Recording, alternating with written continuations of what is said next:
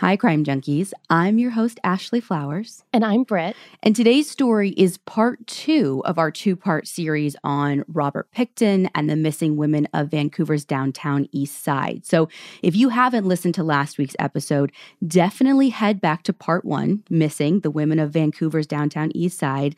That's where our story starts. And you need that backstory to really know what's going on today. Because today, we're going to pick right back up where we left off last week police had just executed a search warrant on Willie Pickton's farm looking for illegal firearms, but what they found was so much more. So, are you ready, Britt? Of course. Let's do this.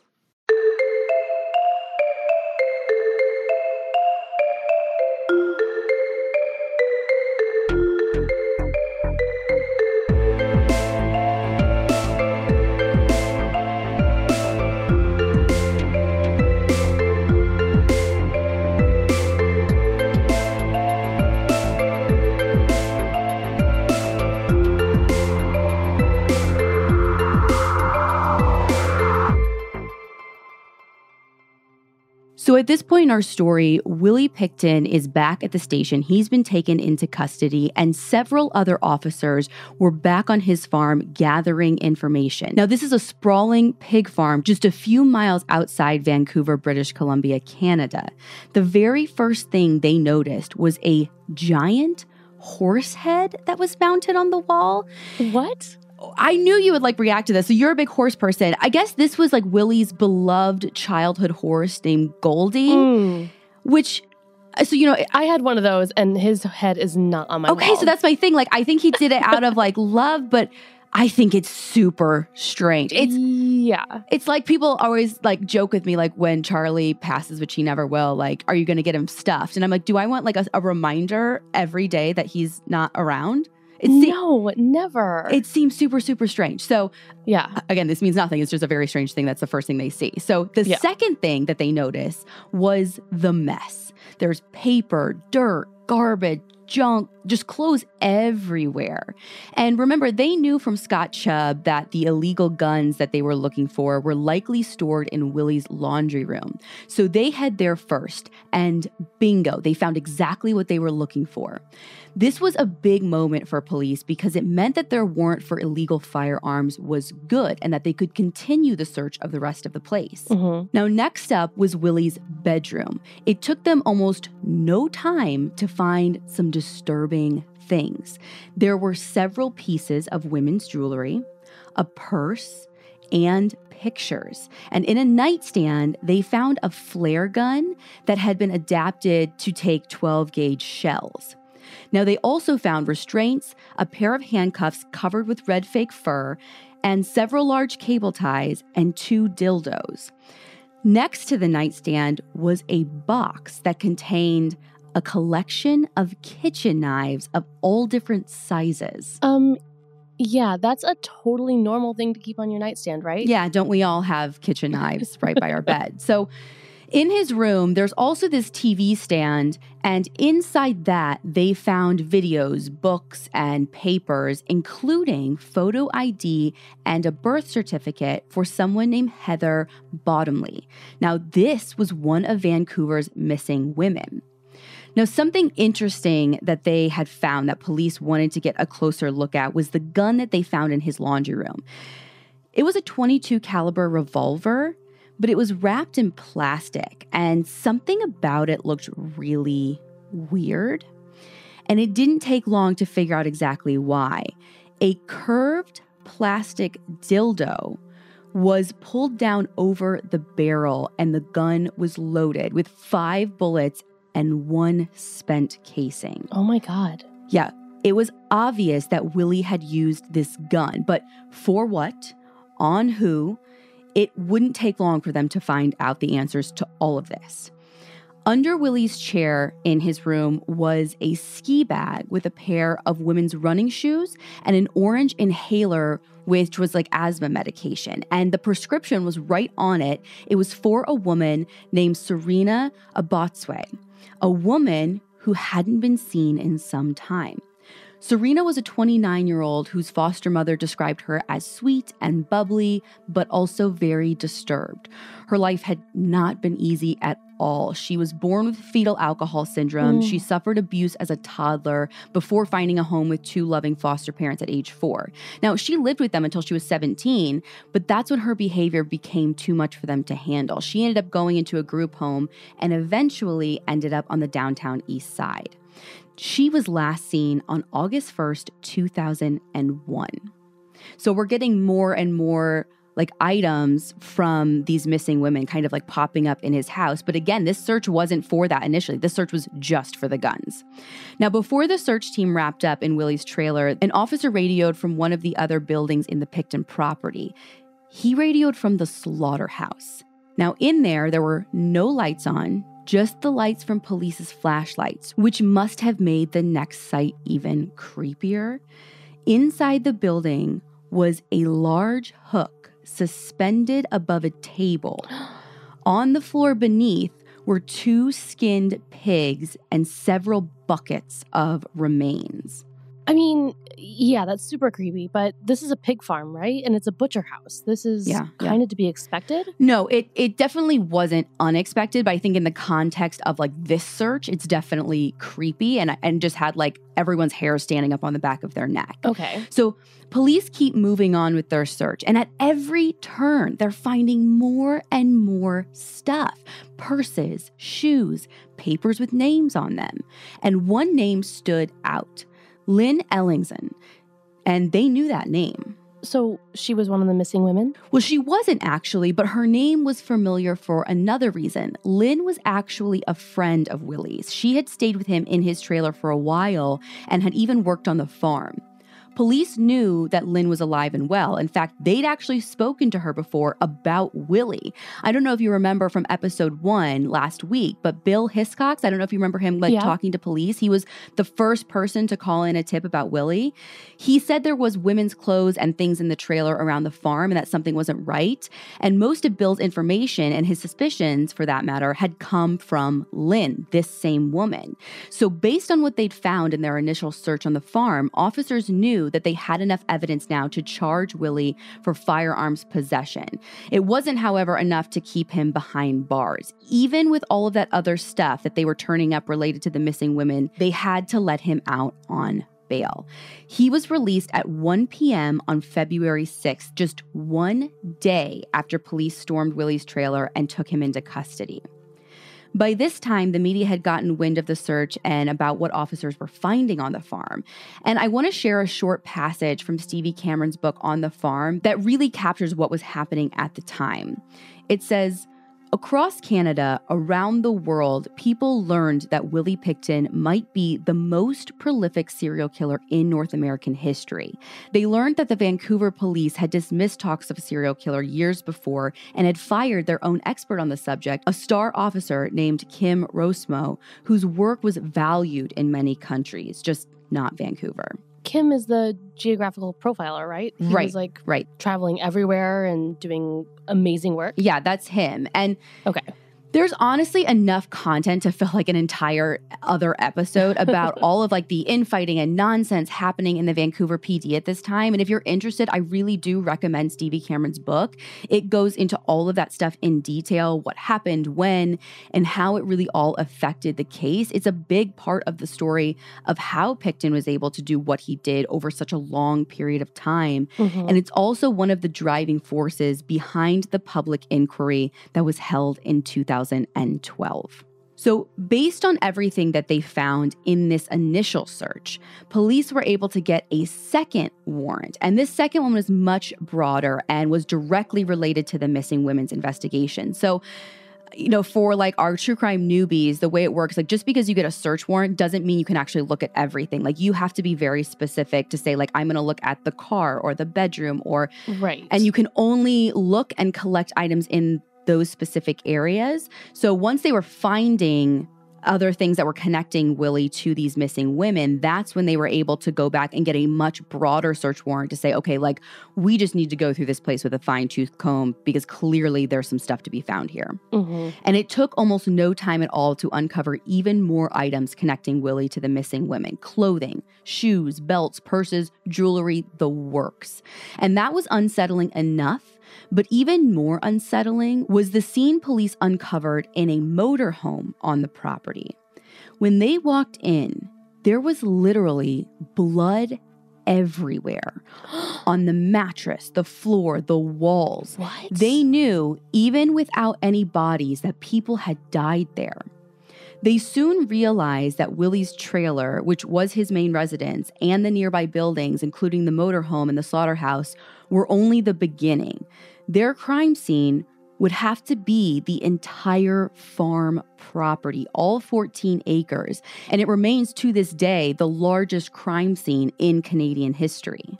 Police were only two weeks into their search when the first DNA hit came back. All of that blood in Willie's trailer, it belonged to one woman named Mona Wilson. Mona was a 26 year old Aboriginal woman from Alberta and well known on the downtown east side where she lived for almost a decade. When Mona was just six years old, social workers found her hiding in the hallway of her apartment building. She had been beaten and was terrified. So her entire childhood from then on was marked with trauma, sexual abuse, and she never fully recovered.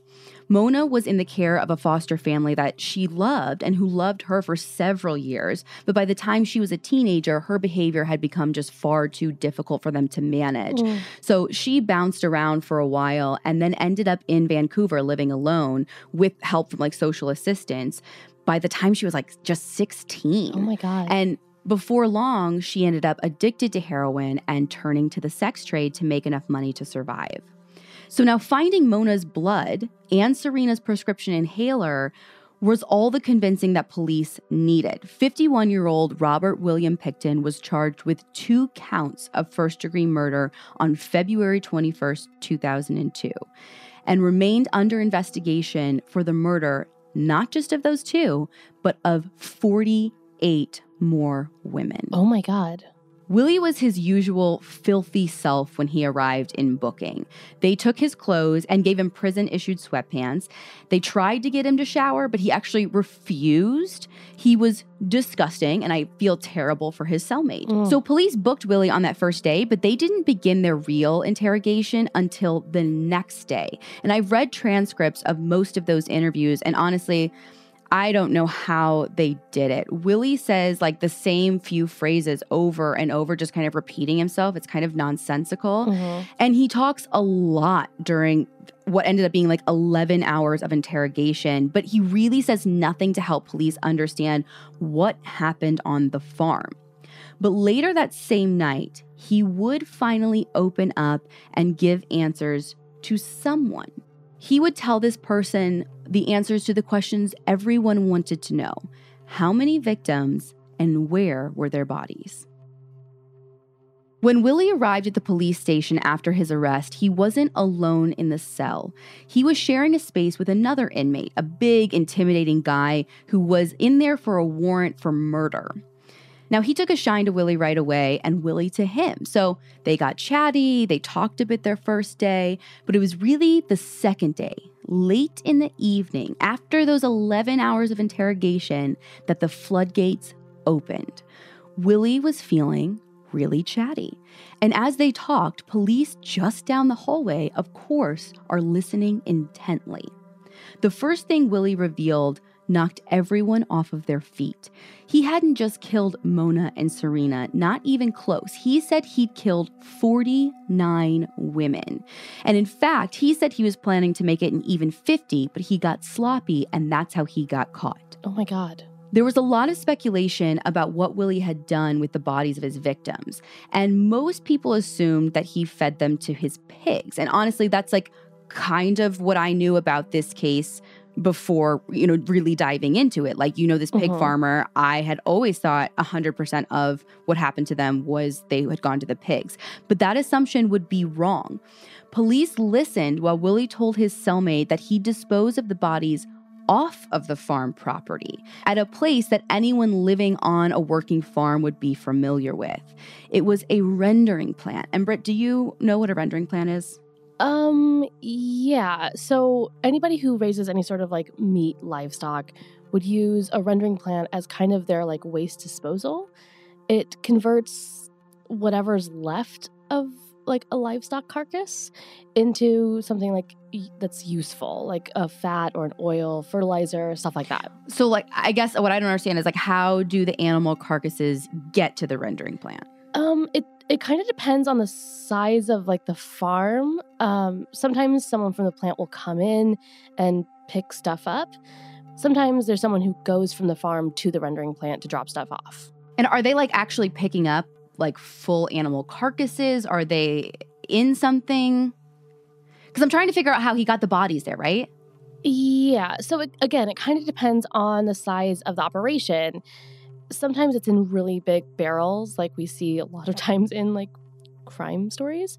Um, sometimes it's in like little buckets. It really depends on how much waste you have. Okay, so so that makes sense. So this is where he is saying he got rid of the bodies, not technically on his farm; it's off his farm. And mm-hmm. actually, later during Pickton's trial, workers from the rendering plant actually testified that they picked up drums of pig guts from his farm every single week, and that the contents of those drums sometimes included chunks of burned or black meat, which was super unusual and not what you would normally see from a pig farm. Yeah, and at a rendering plant, you actually can't use that product. Oh, interesting. I didn't know that.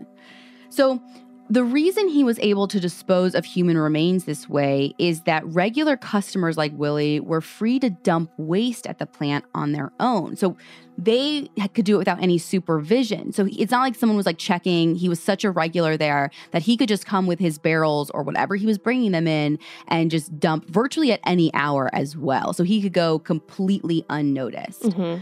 Now, there's obviously much tighter security and oversight at the plant now, but back then it was a perfect dump site for a serial killer who also happened to be a pig farmer. So, this conversation that Willie was having with his cellmate changed everything. It was recorded, of course. And if you're interested, we'll actually link out to the video on our blog. Like, if you really want to watch this guy eat a huge plate of baked beans while he's talking about killing 49 women and dropping their bodies off at a rendering plant, like, that's on you, but it's there. Sounds like a fun night. right. So, Willie didn't know it, but here's the interesting thing the guy in his cell those first few nights wasn't an actual inmate at all. Because when I first heard about this, I was like, oh, this is going to be a jailhouse informant. This is some kind of snitch. It might not even like stand up in court. Right. But this guy was no snitch. He was an undercover cop, a cell plant whose job was to make Willie comfortable and get him talking. And he delivered. Meanwhile, back at the farm, the evidence kept coming DNA evidence linking back to Serena, whose murder Willie had been charged with, as well as another woman named Andre Joesbury. Andre was 22 years old when she went missing from the downtown east side in June of 2001. And like so many of the victims in this story, her young life was one that was marked with alcoholism, mental illness, and physical abuse. Mm. She left her home of Victoria, British Columbia for the downtown east side in about her mid teens following a boyfriend there. He was a drug dealer, and before long, Andre was selling her body to finance a heroin addiction.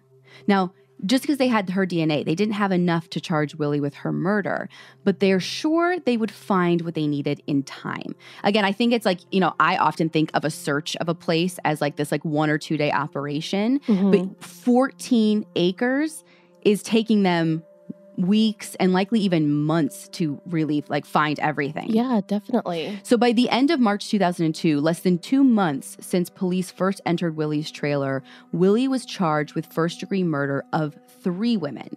Jacqueline McDonell, who was last seen January 1999, her blood was actually found on a pair of handcuffs in Willie's bedroom. He was also charged with the murder of Diane Rock, who was a mother of five, last seen in October of 2001. They found her blood and clumps of her hair in the motorhome. And the third victim was Heather Bottomley, whose ID and birth certificate were found in Willie's trailer during the original search for those firearms. But now, when they did their more thorough search, they also had her blood on Willie's mattress. So these three new charges now put the charges at five, and there are still dozens of women on the missing persons list that police were more confident than ever that there was some kind of connection to. And they were right, and their next discovery would be the most shocking of all.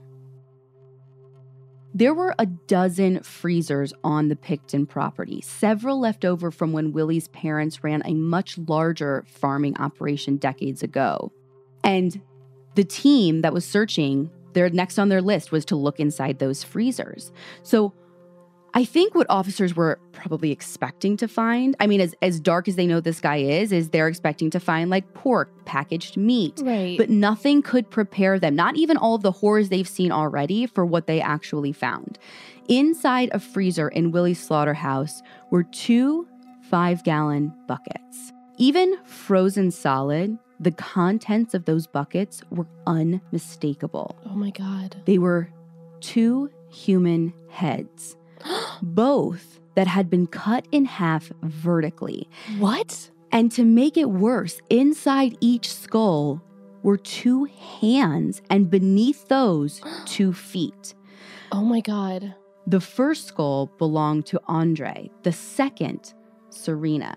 And it was found both women had died from gunshot wounds. And this was obviously a shocking sight, Yeah. but it was also a familiar sight. The forensic expert examining the remains remembered seeing this before.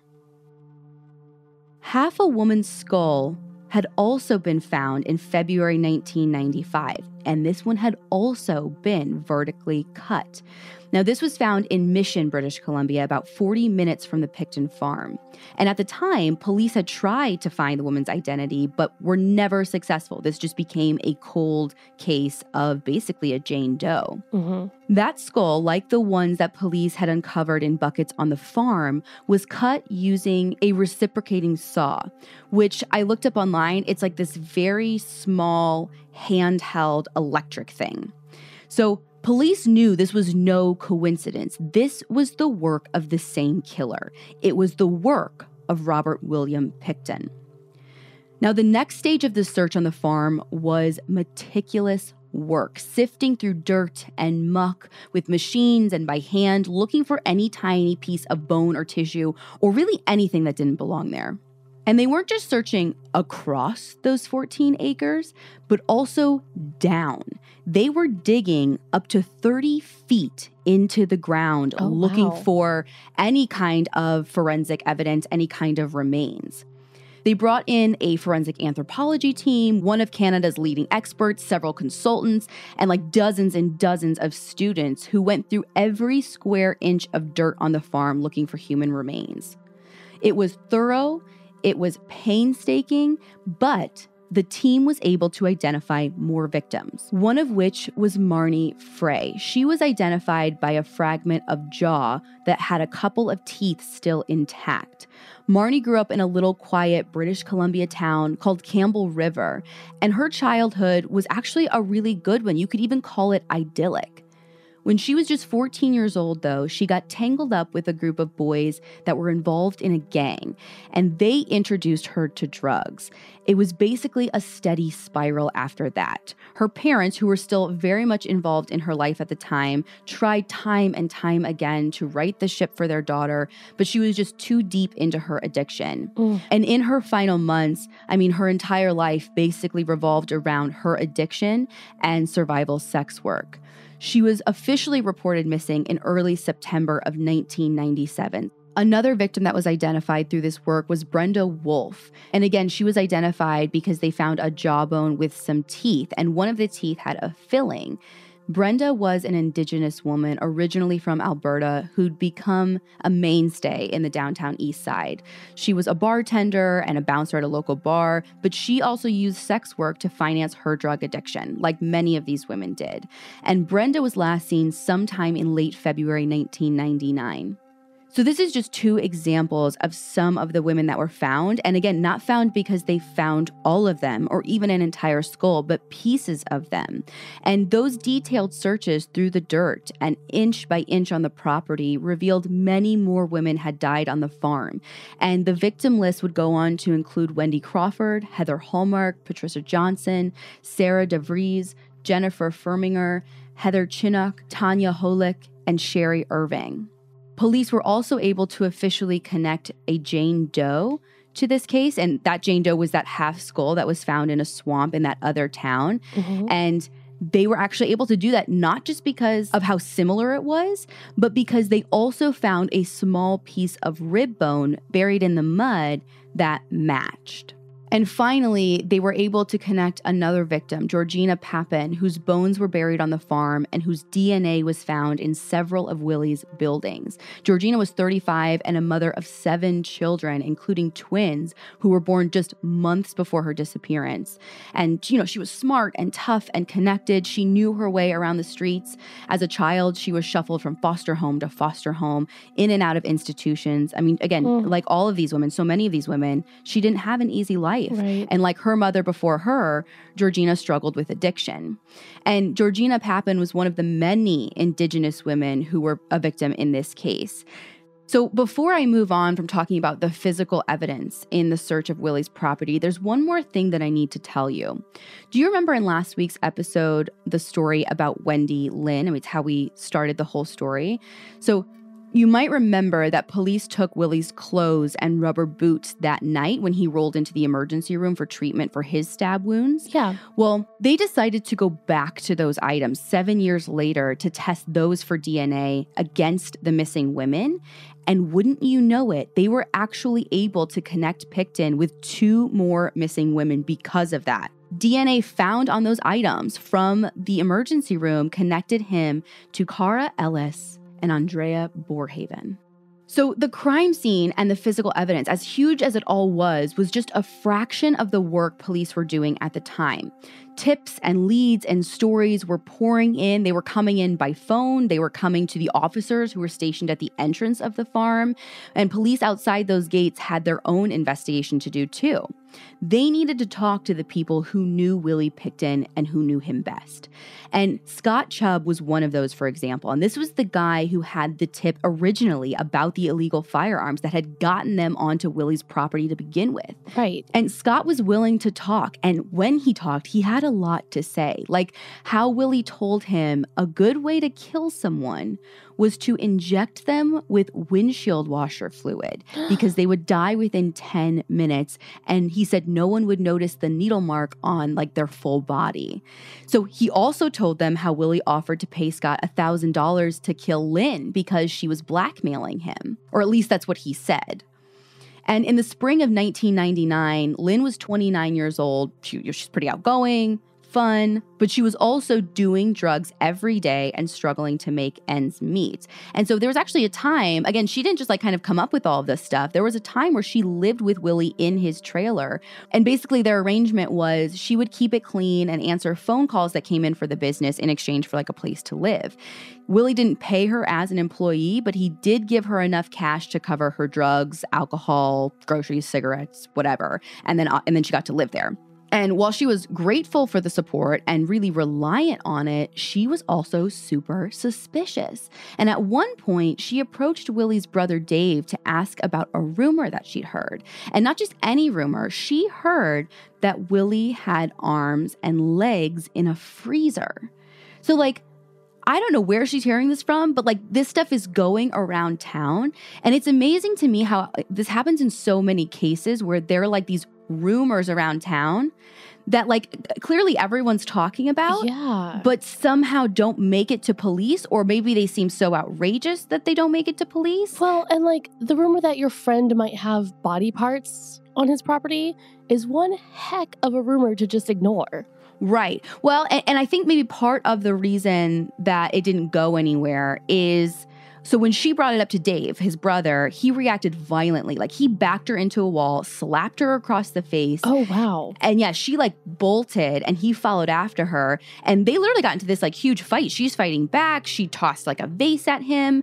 So uh, I think maybe people could have been afraid to say something. You know what I mean? And that's not her only story about her time on the farm. In fact, it's nothing compared to the experience that she had in March of 1999. On a chilly night in March 1999, Willie asked Lynn if she wanted to join him for a drive. So they went to see a friend of his before driving back toward Vancouver and back toward Willie's old stomping grounds on the downtown east side. So he pulls over first to get drugs for Lynn, and Willie asks her if she minded if he picked up a girl for the night. And she says, No, I don't mind, like, do whatever.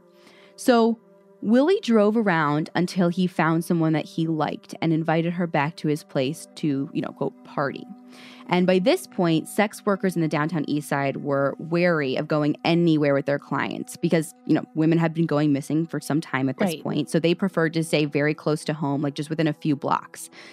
But Lynn was in the car. So the women would ask Lynn if she was going too. And Lynn says, yes, you know, she lives there, whatever. And this was all the proof that they needed that this guy Mm. was okay. Like, if there's a woman coming and going with him, like, obviously he's not doing bad things to women, right? And they're going to feel super, super comfortable going with him. right. And then there is this angle of desperation. Like, they need the money, they need the drugs. So Mhm.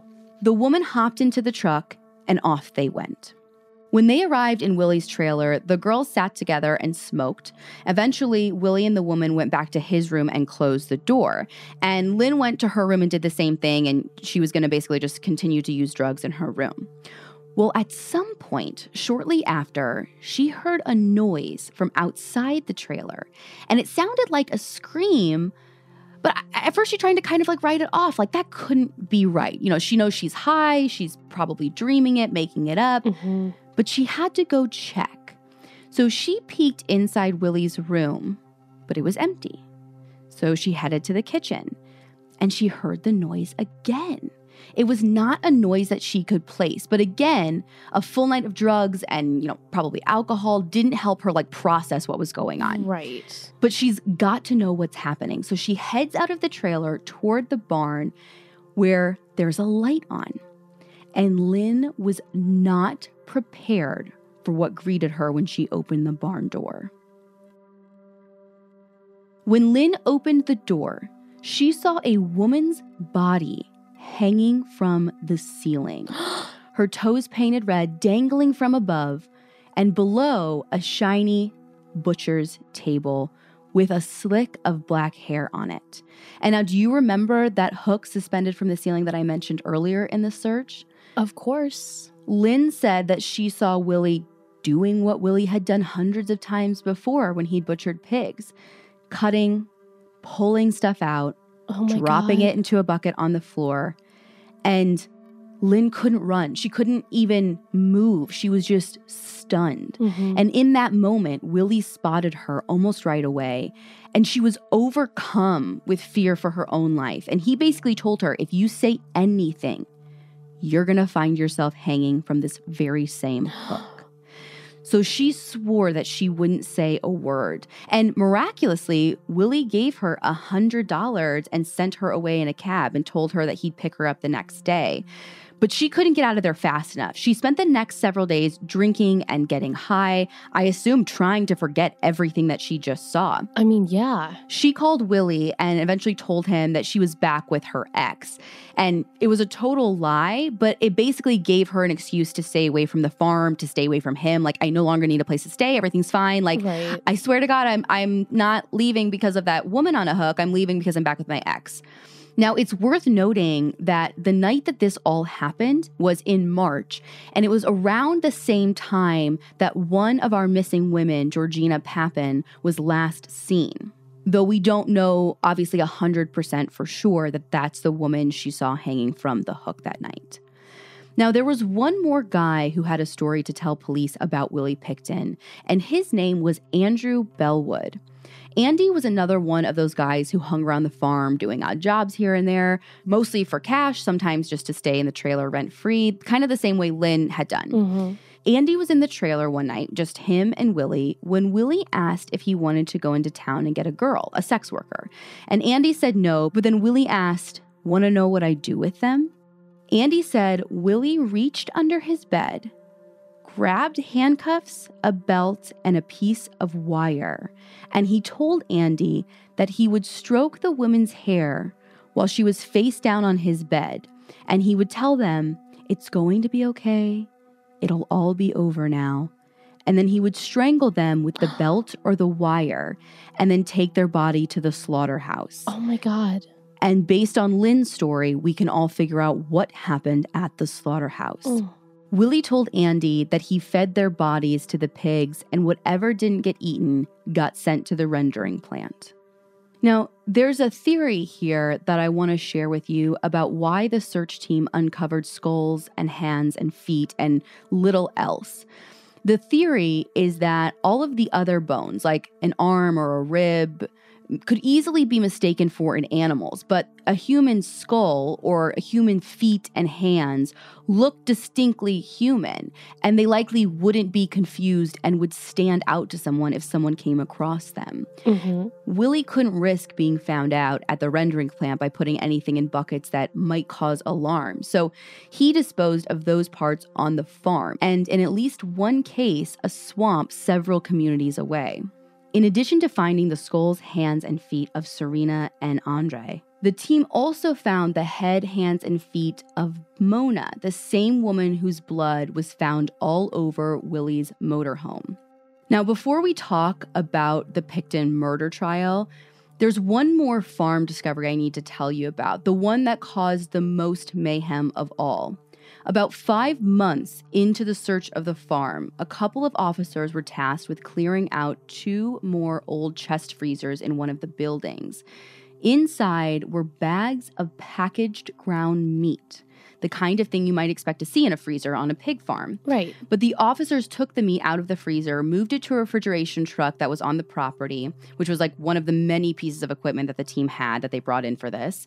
And they didn't think a ton of it. But four months after this, they decided to examine the meat more closely. And when they did, they found that mixed in with the pork were ground human remains. DNA evidence showed those remains belonged to Inga Hall, who had disappeared in March of 1998, and Cindy Feliks, who was last seen in January of 2001. Oh my God.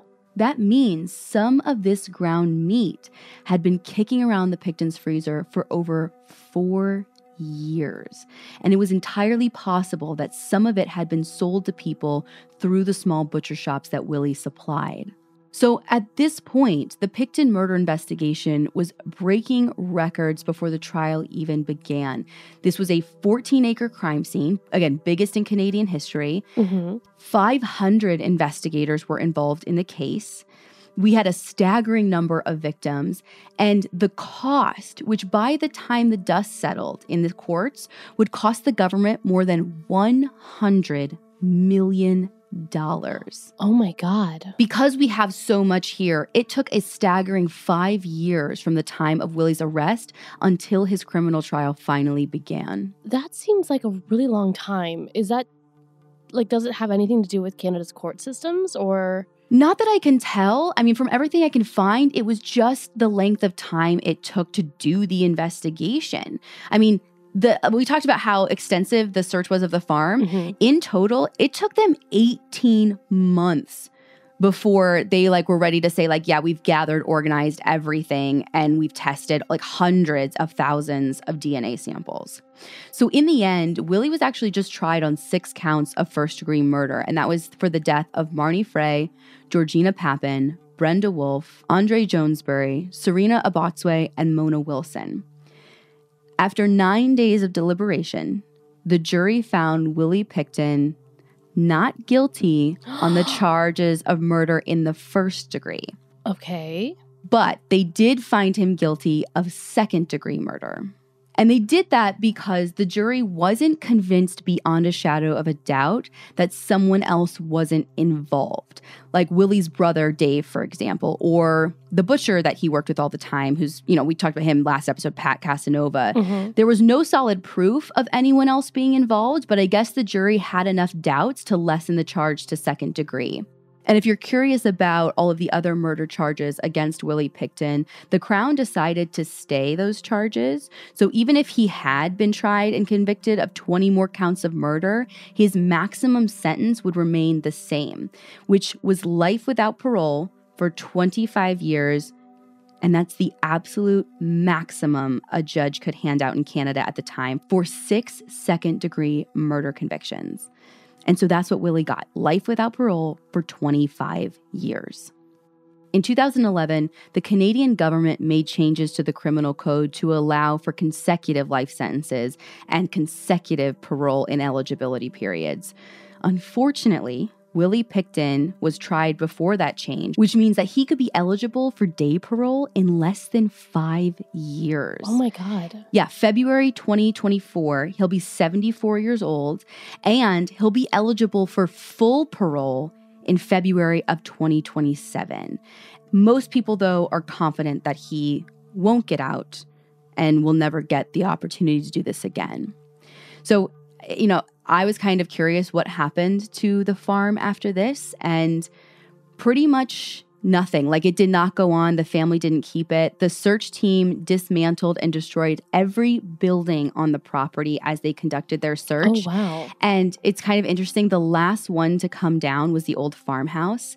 And the police investigators actually invited all of the victims' families to come watch it fall.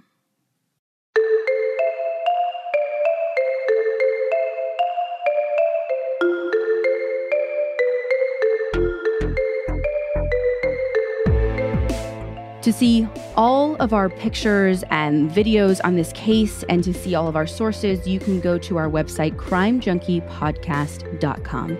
And be sure to follow us on Instagram at Crime Junkie Podcast. And we'll see you next week with a brand new episode.